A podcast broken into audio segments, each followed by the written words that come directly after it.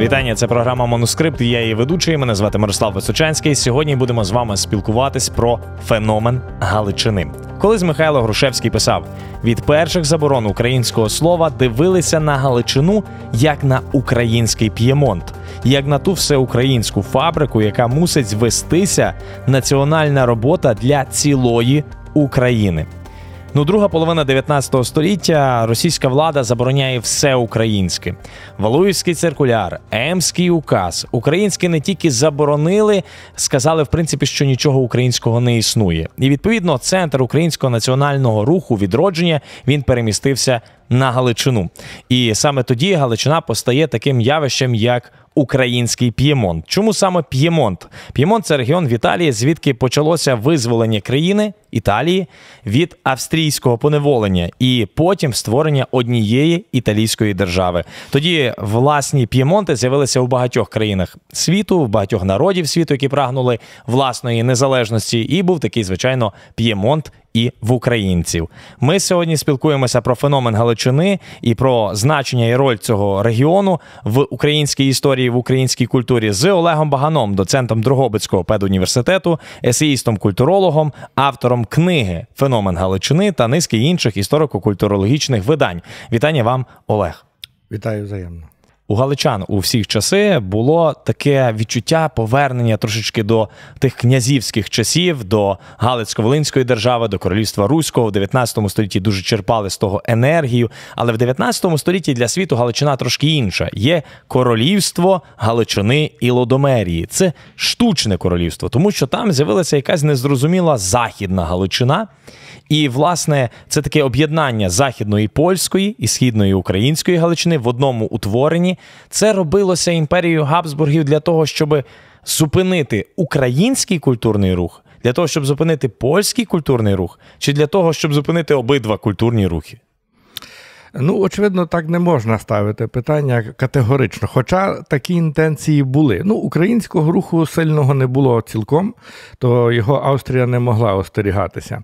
А польський був дуже сильний, він навіть загрожував австрійській державі. Тут можна так говорити, що Австрія несподівано для себе, вона, по-перше, не хотіла завойовувати Галичину. Так, плакала і брала. Так, Марія Терезія. Це, так, цей знаменитий є вислів про імператрицю, яка Марію Терезію, яка дуже багато зробила для цивілізації Середньої Європи, тому що вона пішла на просвітницькі реформи, і Австрія почала бути передовою фактично країною, що вона потім втратила, програвши конкуренцію в німецькому світі і в Середній Європі Прусії. Е, вже в дев'ятнадцятому столітті. І е, Австрія мимовільно, якби, її залучили. Найбільшими хижаками були прусаки і е, москалі. Російська імперія, які явно хотіли розділити Польщу, вони вже собі приміряли Росія, правобережну Україну і Білорусь, з чого вона дуже скористала, вона перетворилася на мегадержаву. А Прусія просунулася у Балтійський простір, вона укріпилася на побережжі і в центральну Польщу. Демографічний вибух був тоді в Прусії, і вона потребувала цих земель. А от Австрія не знала, що робити з Галичиною. Вона її отримала, і вона тоді використала фактор русинів, українців, і от при, витягнула оту ідею, вона не знала, що то таке, витягнула оту ідею Галицько-Волинського князівства. Так звана Західна Галичина – це штучне поняття. Воно е, штучно придумане австрійськими бюрократами, потім підхоплене різними істориками, які, може, деколи і не подумали, і, на жаль, воно вживається дотепер. Е, до кінця не продумують ці історики, що вони, який термін не, не бажаний для нас. Чому? Тому що фактично землі за сяном, вони не входили в український органічний простір. Ну так, українці там вздовж, вздовж гір аж жили до Ряшева і до Криниці, це Лемківщина.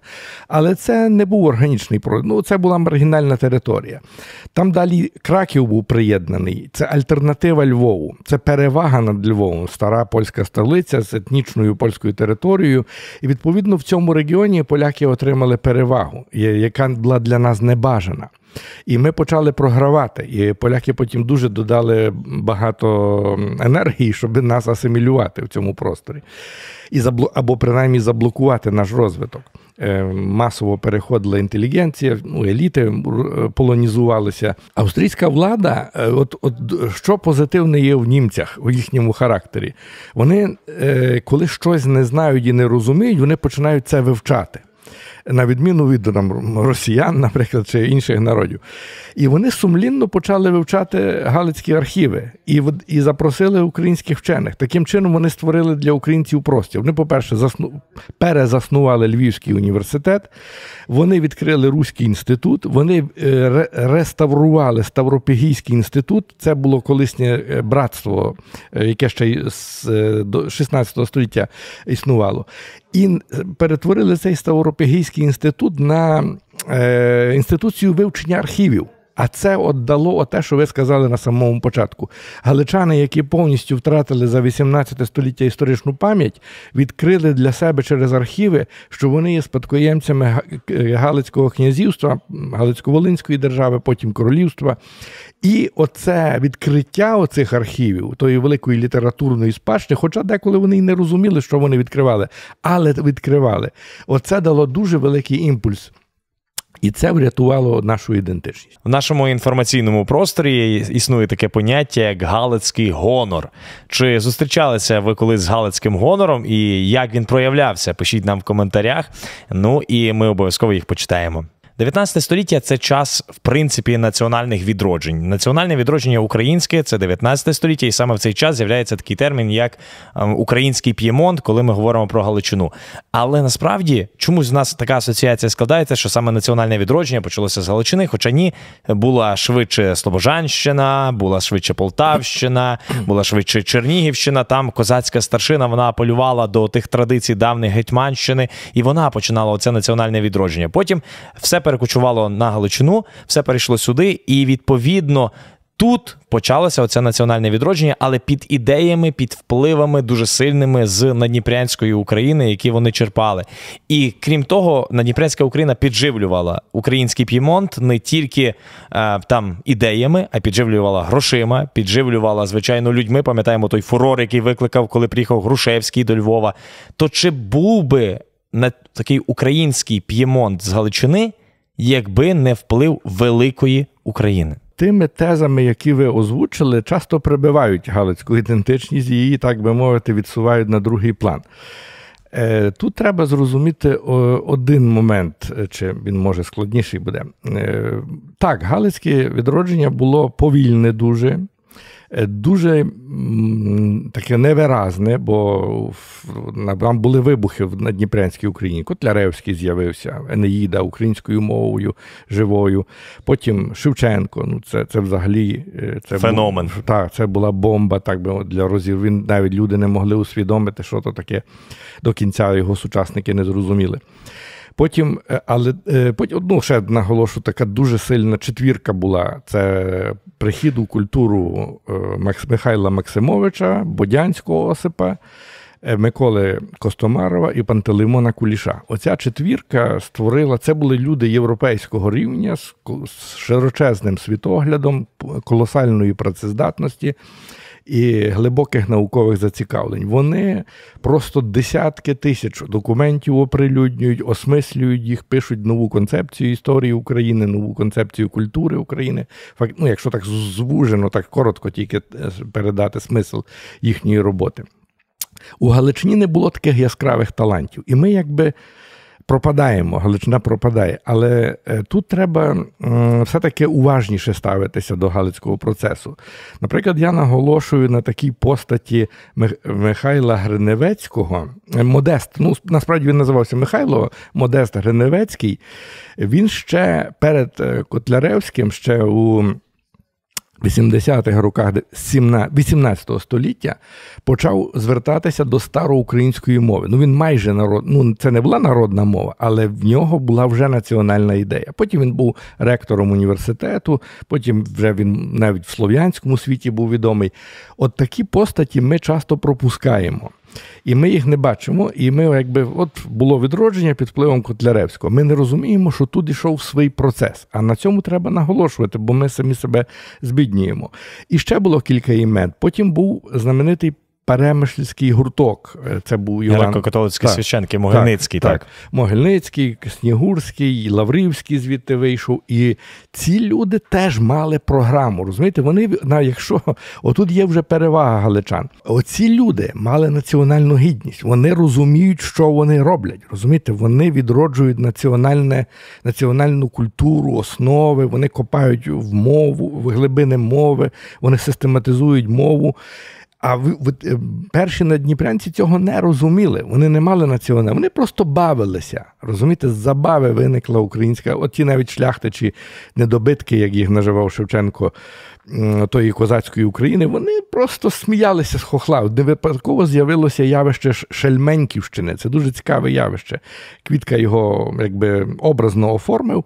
Тобто українець – це отакий простакуватий, дурникуватий, примітивний чоловічок, смішний, який щось там виспівує, бігає, метушить, слуга, обслуга Російської імперії.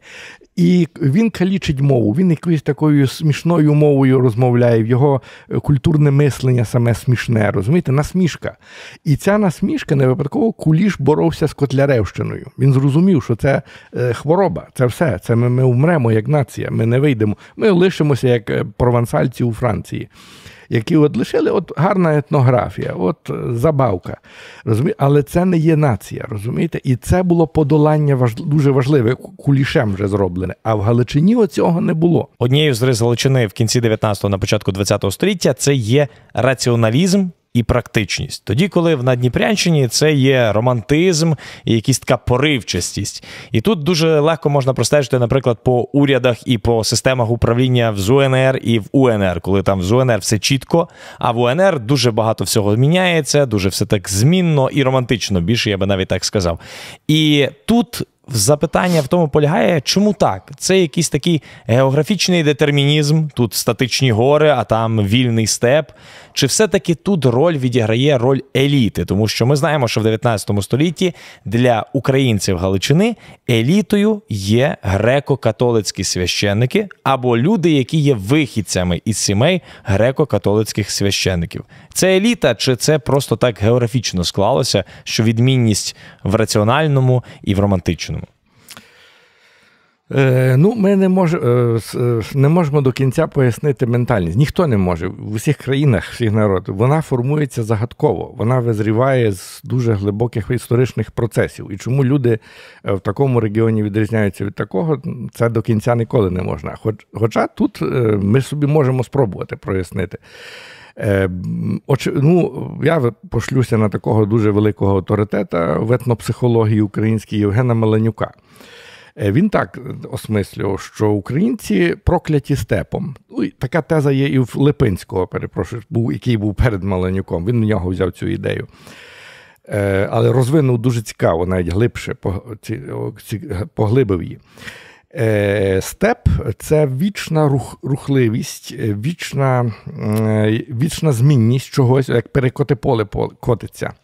І українці таким чином не привикли до стабільності. Тому фатальні їхні ознаки – анархізм, хаотичність у поведінці – це в нас є дотепер. Оцей степ, він казав, породжує культуру і ментальність бароко. Тобто якусь таку звивисту, таку химерну. Місти, химерну, так, якусь таку, яка переливається формами. От вона випливає з отої географічної просторовості. Галичина, як ви правильно сказали, вона в горах, якби, вона оперта в гори, і це замкнутий простір. І тут люди якби більше зосереджені на от конкретному моєму виживанні. От, от так я би пояснив оці глибинні розходження. От географія дуже нас відрізняє. І це, до речі, ми завжди будемо відрізнятися. Галичани, от та наша гірська зацикленість, так би сказати, вона, ми цивілізаційно інакші. У тисяча дев'ятсот чотирнадцятому році, коли росіяни після Галицької битви окупували Галичину, вони, як вони тоді казали, почали викорінювати звідси мазепинський дух.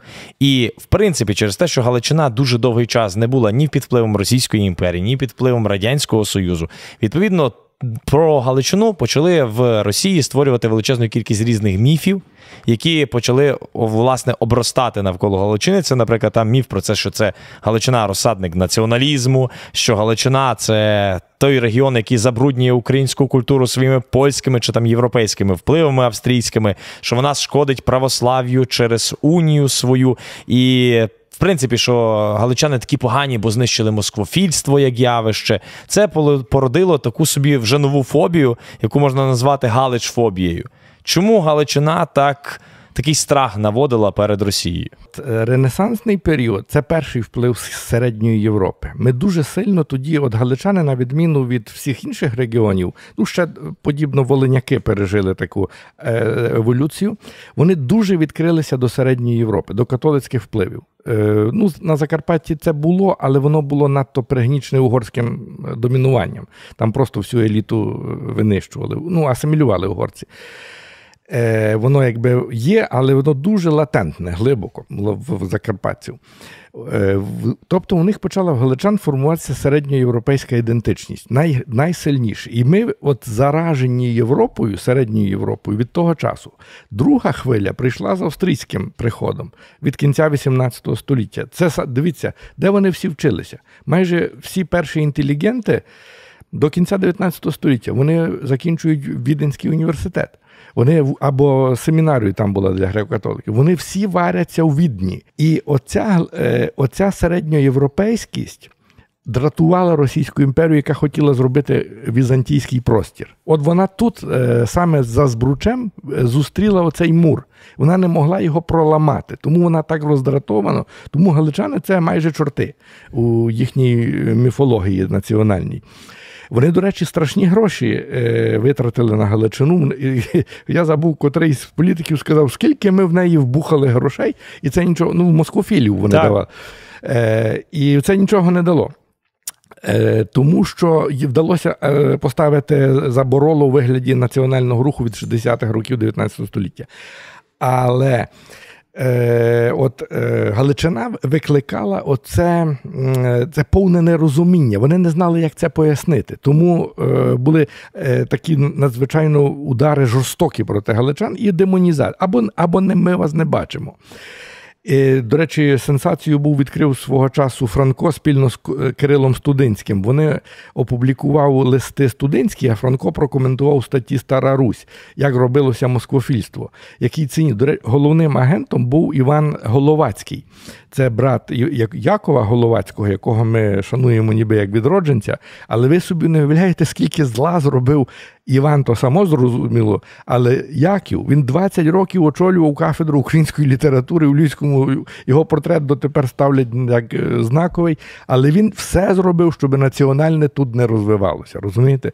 Це людина, яка він заблокував, він мав твори, наприклад, Шевченка, але він їх нікому не показував, бо книжки Шевченка не потрапляли до шістдесятих років в Галичину, ну майже, там одиниці знали про Шевченка.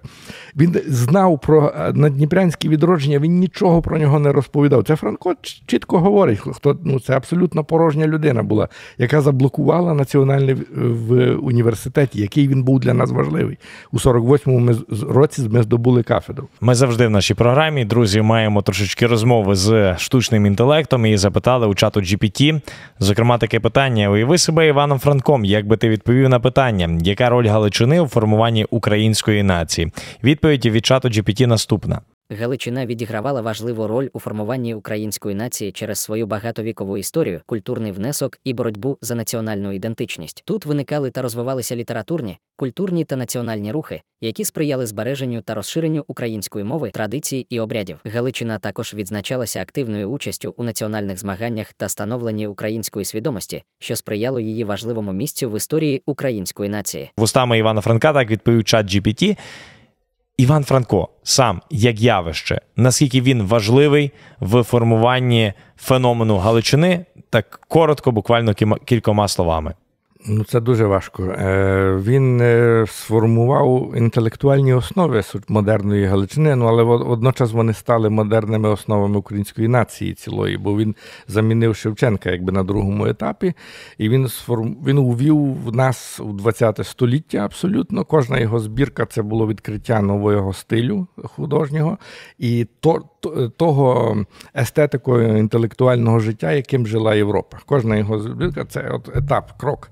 І він нас вводив кожним твором. Найважливіше, що він навчив критицизму. Розумієте, кожна нація тоді стає нацією, коли вона вміє сама себе критикувати. Він нікого не міфологізує, не гіперболізує, не захвалює. Він до всіх ставиться під критичним кутом зору інтелекту і науки.